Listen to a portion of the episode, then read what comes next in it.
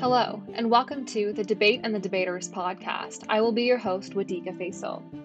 Over the past several years, I have had the opportunity to be a part of this massively growing sport that's really taken the world, I'd say, by somewhat of a storm. However, I think, like most people, I've also had a growing curiosity for just how the systems that we use to debate off of are actually created how they are influenced by our presence and how we could actually influence them and potentially make them better.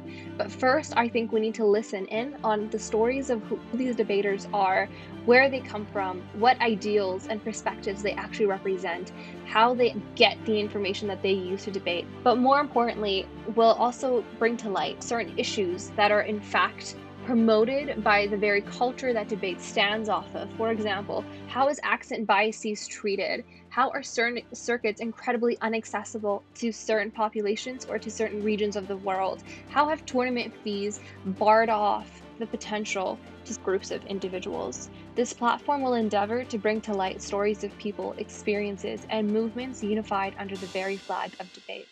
Outside of the debating world, I am a third year civil engineering student, an avid reader, snowboarder, and cyclist. But at the moment, what I do have are several questions about how the sport currently works, and most importantly, how we can make it better. With the online presence of debate, it has become more accessible than I ever thought possible. Overnight, with the effort of thousands of people, you could debate tournaments across the globe from the comfort of your very own couch. Now, more than ever, this gave bloom to a curiosity to see how the sport really works and what we can do to make it better. Being so, this podcast will hope to answer these very questions Where will debate go next? And what does being a top debater really entail?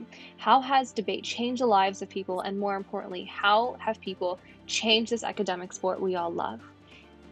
So, I do have a question for you. Is there someone you'd like me to interview or something you'd like me to focus on?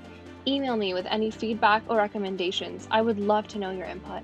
I will be uploading a new episode every Monday and will send an email out notifying you of the new release.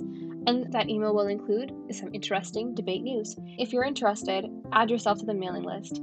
I think that's all I have. Stay safe and do what debaters do best debate. See you in the next one.